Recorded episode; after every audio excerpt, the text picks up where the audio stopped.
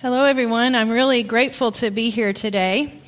Um, my name is Sarah, and my husband John. We're here. I don't know if everyone was here when when we did the introductions at the beginning, but I'm really grateful to be here. Um, John and I visit a lot of churches, and I just want you to know that coming to this church and into this to this building and into this church with the people um, you stand out to me. You have taken such care with so many details. Um, the food, I don't know who um, peeled all those potatoes and cut up all the fruit, but you took care with that. And the right Bible verse is on the wall in that room about gathering and eating together and being together. Um, from the technology to the music, I mean, this is a really, in some ways, a, a smallish type church, and yet look how many talented people you have and the care that they have that you have taken with the music and the decorations and the wreaths. I I honestly feel a little emotional about it. I know the preacher doesn't need to start crying or this, but I, I see it. It's authentic and it's real and a minister or ministers can't make that happen. I know that Brian is wonderful, but you, the church, are an authentic, real group of people doing this together, and I am very touched by that. I see it, I feel it, I smell it with the candle, everything. so, thank you for having me here today on this first day of Advent. My accent comes from Arkansas. Haven't lived there in a long time. But my mother, I want to start with my mother a little bit. My mother, Shirley Gaston, would not say the word pregnant. Anybody, any of you know someone who would not say the word pregnant? It's a little bit like in the distance now, but there are people still, and in Southern culture still, she would not say the word. In her opinion, it was not a word for polite company. When discussing a woman who was pregnant, she would whisper in her very southern accent that the woman is expecting. is expecting. And one thing that Brian mentioned when he introduced us is that John and I lived in Uganda for several years. And um, when we were there, we were in our 20s and 30s, we were much younger then. And when we were learning the Lusoga language, we asked our teacher how to say the word pregnant, and he got very embarrassed and said, There is no word in Lusoga for that. There is no word in the language for that. And our teacher said the proper way to describe a pregnant woman, and he whispered, like my mom did, is to say, Alinda. Alinda, which means she is waiting. One woman over a week past her due date. Anybody ever been there? I've been there. She once said to me, I'm tired of waiting and carrying around these heavy potatoes every day, and I hope to drop the potatoes very soon. Shirley Gaston would have approved of her euphemism, I think. Working in another culture, you have to learn to laugh. Sometimes, all these years later, John and I laugh at stuff we thought was funny, and when we do that, we wonder if people at church in Uganda today are telling sermon illustrations about stuff we did that they thought was funny. I'm certain it happens. Especially since people in Uganda do not talk about pregnancy openly. We were surprised one day when we got to church, and a man who we know was wearing a particular t shirt.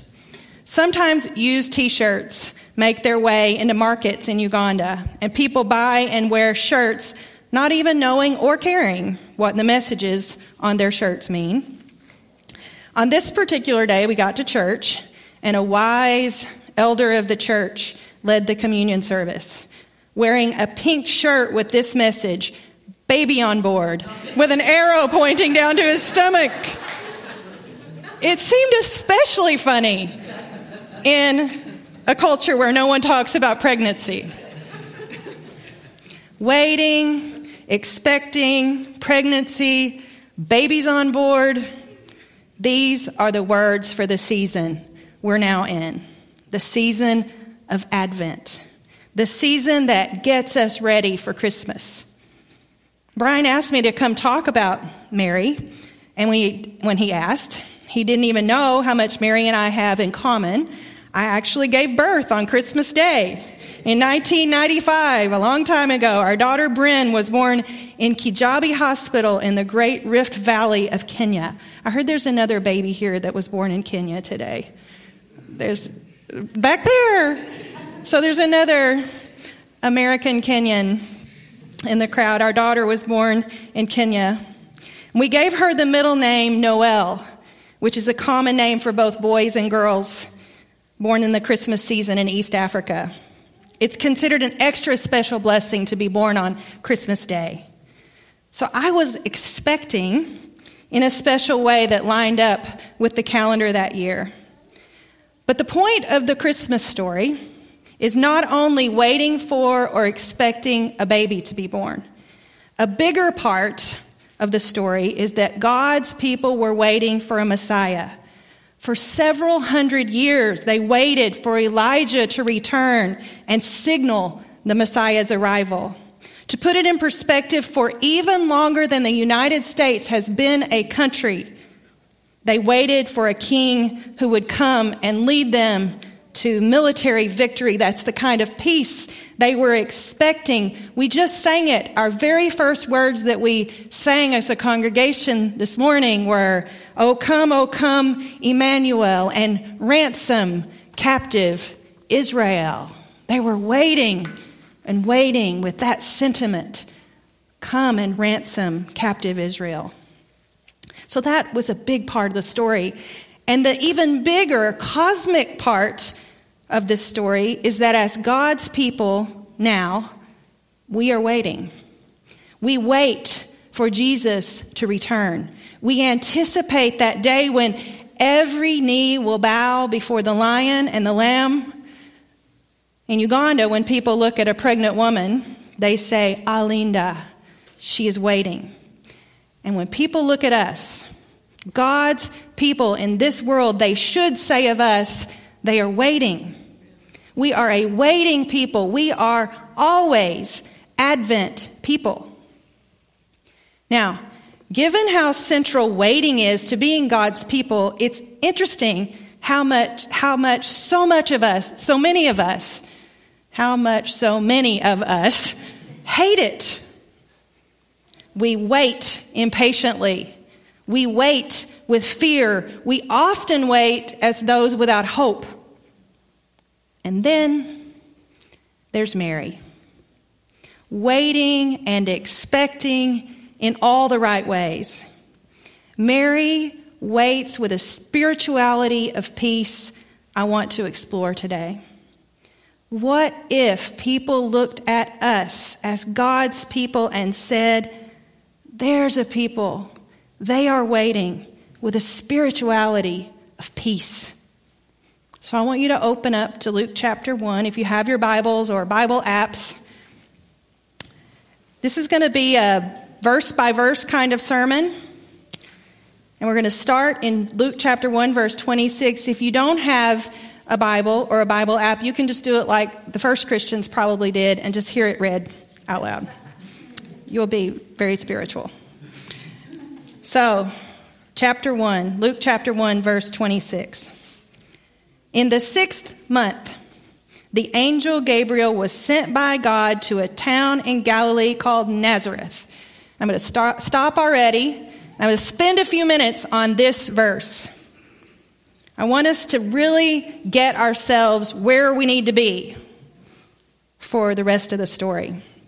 It's been on my bucket list for several years to visit the Holy Lands, and just this year, John and I were able to go we actually rode on a boat on the Sea of Galilee and we walked the streets of Nazareth. Now, when you go to the Holy Lands, you get to see all kinds of things that might have been an important site.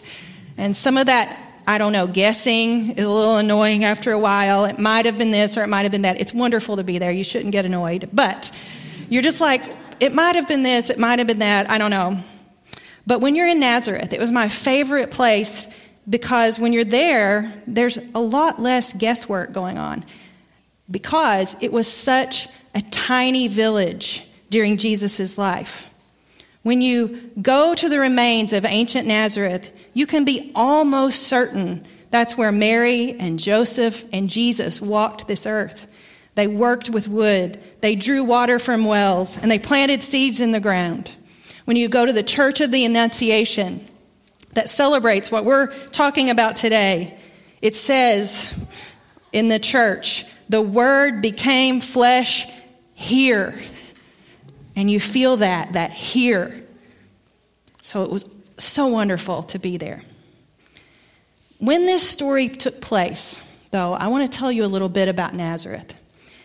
Nazareth was a place on the fringe in every way imaginable. It was on the fringe of the far reaches of the Roman Empire. Nazareth is never even mentioned in any pre Christian ancient text. It's, it's not known. Even for the local region, it was inconsequential. It was several, several miles away. There was an impressive city with a fort and a great amphitheater that could hold thousands of people. In contrast, the dwellings in Nazareth had foundations made with local stones, thatched roofs, dirt floors, all held together with mud.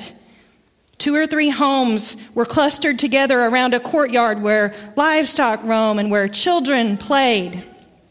So the people in Nazareth were on the fringe of the Roman culture, but they were on the fringe also when it came to social class. They were lower class peasants, probably numbering about 300 people. 300 people just in little huts in the whole village. They were on the fringe economically, surviving on subsistence farming with a few artisans like Joseph and Jesus. They were under intense political and economic oppression, living hand to mouth, poor and likely to fall into debt due to heavy taxation. Most people from Nazareth could expect to live into their 30s. That was the life expectancy. In John's gospel, Nathanael asks, Can anything good come from Nazareth? It was not high on anybody's bucket list, except it seems the God of the universe. Verse 27. The angel was sent to a virgin engaged to a man whose name was Joseph of the house of David. The virgin's name was Mary. In our culture, it is odd to think that a woman gets identified so openly as a virgin or not a virgin. I can only imagine what my mother thinks that I've just said pregnant and virgin out loud in this church. But in mentioning that she's a virgin, the story is not meant to shame anybody or to talk about something shameful. Luke cares about history, and he wants to make it historically clear that Jesus was not Joseph's child. A lot of people through the ages have said Jesus was a very good teacher and a very good man, but they do not accept that he was divine. So, in identifying Mary as a virgin and telling the story like he does, Luke makes it clear where the early Christian record stands. Jesus was human and Jesus was divine. And that's why it's double underlined in Luke, triple underlined that Mary is a virgin. There's another detail about this calling Mary a virgin that might escape us in 2019. Any ounce or status or honor women might have had, even in a village of peasants and nobodies, came from being married and from having children. Mary is none of that. She is not the kind of person human society would see as important. She is at the bottom of the social pyramid, as close to the bottom as you can get, but the God of the universe sees her. We can imagine how startling it was then when the angel Gabriel, verse 28, came to Mary and said, Greetings, favored one, the Lord is with you. Mary is greeted like royalty. She is seen, seen. You know what it means to be seen? She is seen as a favored person, and it must have stood out to her because she was not accustomed to being seen like that. Verse 29. She was much perplexed by his words and pondered what sort of greeting this might be. Let's be frank. Mary is having a really weird experience, but she stays calm. And Luke wants us to notice that. It says that she pondered the angel's words. That word, ponder, is important to understand. In Greek, it means to think or to reason carefully. It's not really what we think of in English so much to think or to reason carefully, to ponder. The writer wants us to know that Mary is thoughtful. She is able to investigate. She is not mindless. She is not clueless. She is capable of thinking for herself. She is capable of weighing the pros and cons and making a decision for herself. It is important that that word ponder is here and that we know what that word ponder means. Verse 30. The angel said to her, Do not be afraid, Mary, for you have found favor with God, and now you will conceive in your womb and bear a son, and you will name him Jesus. He will be great, and he will be called the Son of the Most High, and the Lord God will give to him the throne of his ancestor David. He will reign over the house of Jacob forever, and of his kingdom there will be no end.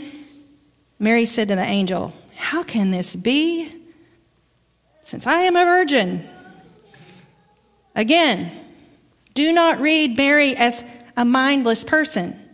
She may come from a pre scientific time, but she knows all about the birds and the bees and where babies come from. And she rightfully requires a logical explanation about a very personal scenario. Verse 35 The angel said to her, The Holy Spirit will come upon you, and the power of the Most High will overshadow you. Therefore, the child to be born will be called Holy, and he will be called the Son of God. And now, your relative Elizabeth, in her old age, has also conceived a son, and this is the sixth month for her, who was said to be barren, for nothing is impossible with God. The angel hears Mary's logical question and answers not only with a technical explanation, which is needed, but also with evidence. She can go to her relative Elizabeth and corroborate what has been said. If you look through Luke and you just want to do something fun this afternoon, this is what I think is fun, go look at how almost every vision in Luke and Acts has a corroboration, a corroborating vision. It's part of the way that evidence happens. Verse 38 Then Mary said, Here am I, the servant of the Lord. Let it be with me according to your word. We have heard this story so many times that we sometimes forget its power. We domesticate it. Here is a woman in a very real crisis. And in the middle of that crisis, she is a model of faith and spiritual strength. It's her spirituality of peace that so many of us want, but we are not sure how to get it. It's her way of waiting and expecting that we desperately crave. I know I desperately crave it, but we are not sure we can do that. Face the crises of life with peace because the crises of life are hard. As the story goes on, Mary visits with her cousin Elizabeth and finds things just as the angel said. I love it that in this story, even the unborn are given a voice as John corroborates what God is doing from Elizabeth's womb. And then Mary sings the song we call the Magnificat. I'm thinking of friends of ours who live in Detroit and are waiting right now. They were told last week, right before Thanksgiving, that they have been matched with two children for the foster to adoption process. The expectant mother, Shalmar, is a so- social worker. She and Ben are well aware that the process will be long and their hearts will be on a roller coaster.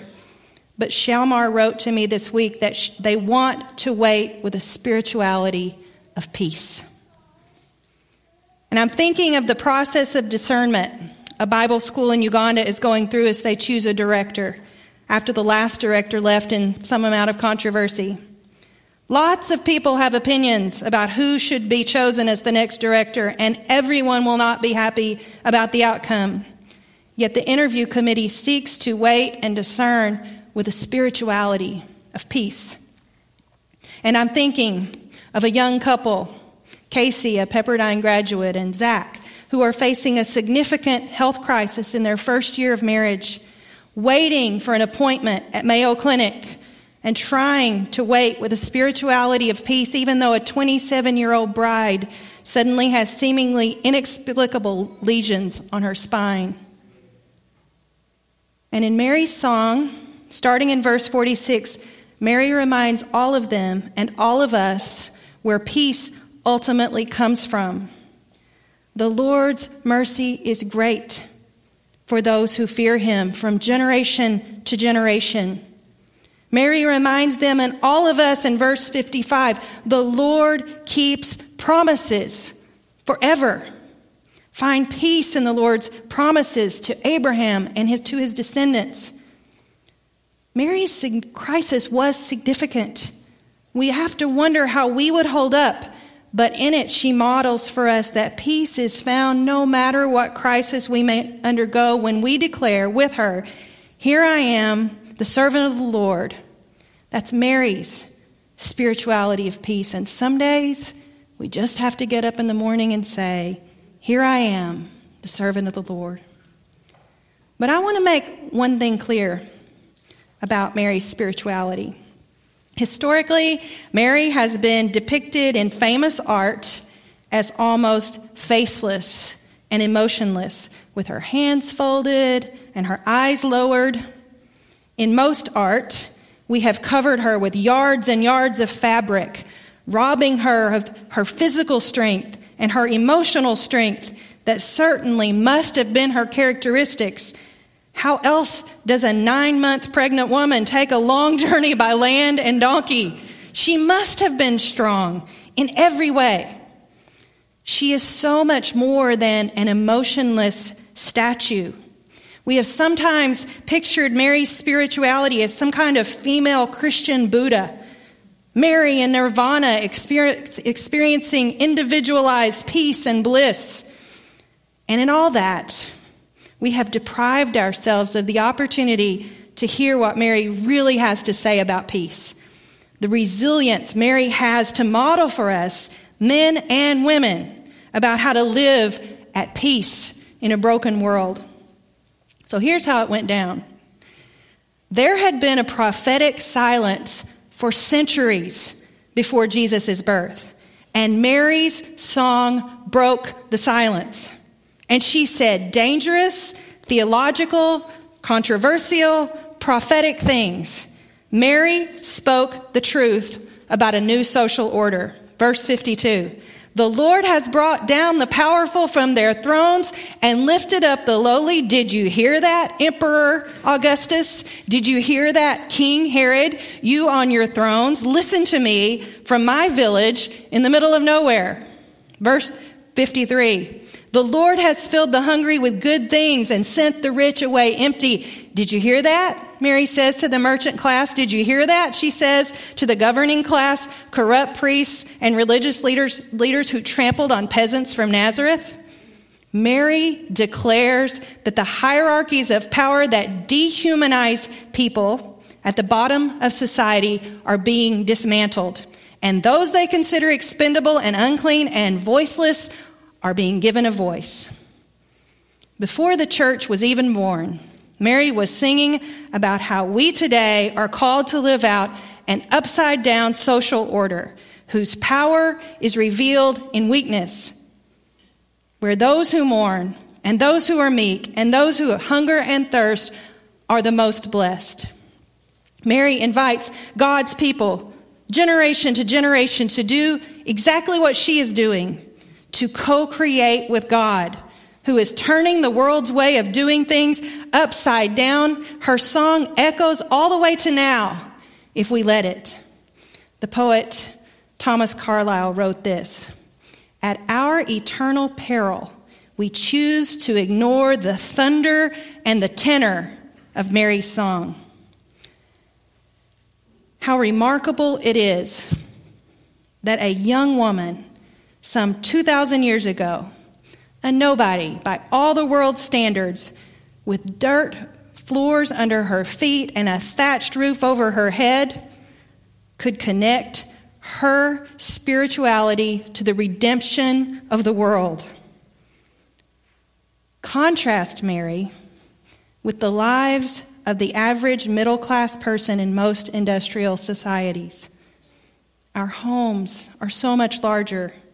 Our life expectancy is so much longer. We literally have more years to be servants of the Lord. And our realm of influence is so much wider than hers with the ways that we travel and the education that we have. But it's like our imaginations have shrunk. Our horizons have shrunk, and our participation in the life of God with it. From that little village, Mary, a peasant on the margins in every way, had the audacity to link herself to God's purposes.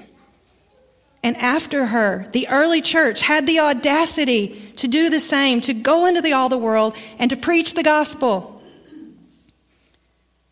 Glendale Church of Christ, do we, like Mary, imagine that God is faithful to us for the sake of the world? If we can imagine it, I think that's where we get the spirituality of peace we are craving. This may sound corny, but I don't really mean for it to be. It turns out that pink t shirt from Uganda is one that we should all be wearing. Men and women, when we receive communion. Baby on board. Christ mysteriously lives in us through the power of the Holy Spirit, showing us how to wait for his return with a radical spirituality of peace. Let's pray. Lord our God, you have given us quite a story to contemplate, quite a mission to imagine. And in some ways, in our world today, it feels like Christianity is on the margins. We feel that sometimes. So, God, remind us that we have the resilience and the strength that has been modeled to us by Mary, that you live in us, that you live and reign forever and ever. And so we pray that we will live waiting in all the right ways, like Mary did, that when people see us and look at us as your people, as little Christs out in our world, that they will say, Those people are waiting with a spiritual strength, with a spirituality of peace that I'm looking for, that I'm longing for. And God, give us the strength to know how to share that in a world that's changing, in a world that we're not so sure what mission looks like all the time anymore. Show us, reveal to us, and help us corroborate with one another what that might be. We ask this in the name of Jesus. Amen.